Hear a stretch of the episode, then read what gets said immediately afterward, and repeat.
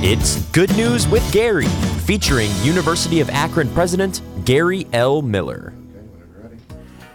Hey, everybody, this is Gary Miller. Let's get to some good news around campus. First, on behalf of the University of Akron administration, faculty, contract professionals, and non bargaining unit staff, I want to thank the Board of Trustees for approving three additional paid leave days during the holiday season.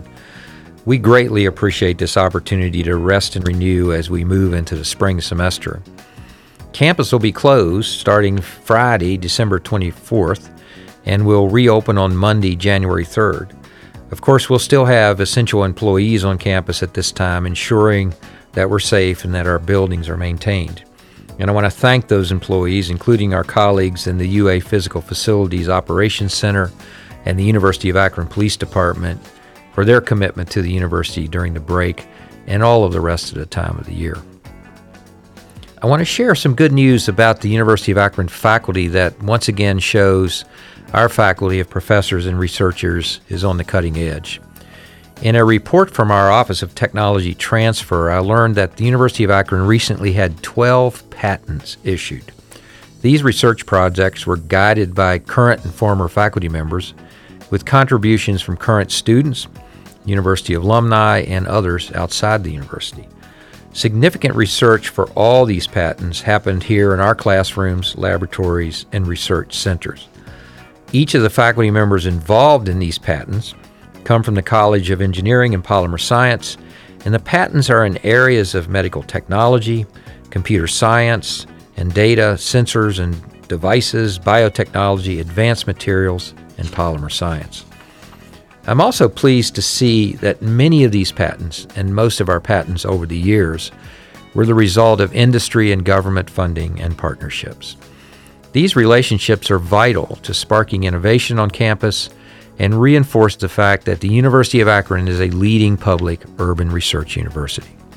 In other news about our College of Engineering and Polymer Science faculty, Joseph P. Kennedy, Distinguished Professor of Polymer Science and Chemistry, and an international leader in polymer research, education, and innovation, was one of a select few to participate in a recent Innovate Ohio program called Pitch X From Lab to Market.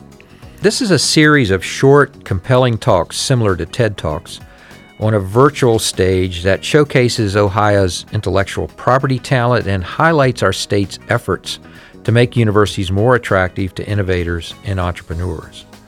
Dr. Kennedy contributed a video about his groundbreaking patent research into the use of polymers in synthetic heart valves and the potential for polymers to have a life saving impact on the development of other medical devices. As Dr. Kennedy says in his video, this stage is set for polymer science to come to the rescue. And it's very exciting to know this research is happening right here at the University of Akron. Campus will be quiet for the next few weeks during winter break, but our student athletes will be hard at work with their practices and games on the basketball court, in the swimming pool, on the shooting range, and in the field house. The Zips men's and women's basketball team both have home games at James A. Rhodes Arena during the break. University of Akron's pole vaulters will also be in action. And congratulations to the University of Akron's women's swimming and diving team, which recently hosted and won the Zippy Invitational. Come out and support our teams and go Zips. Well, that's some of the recent good news from the University of Akron. I wish everyone a restful winter break and a happy holiday season. Come and join me again for Good News with Gary podcast in the new year. Go Zips.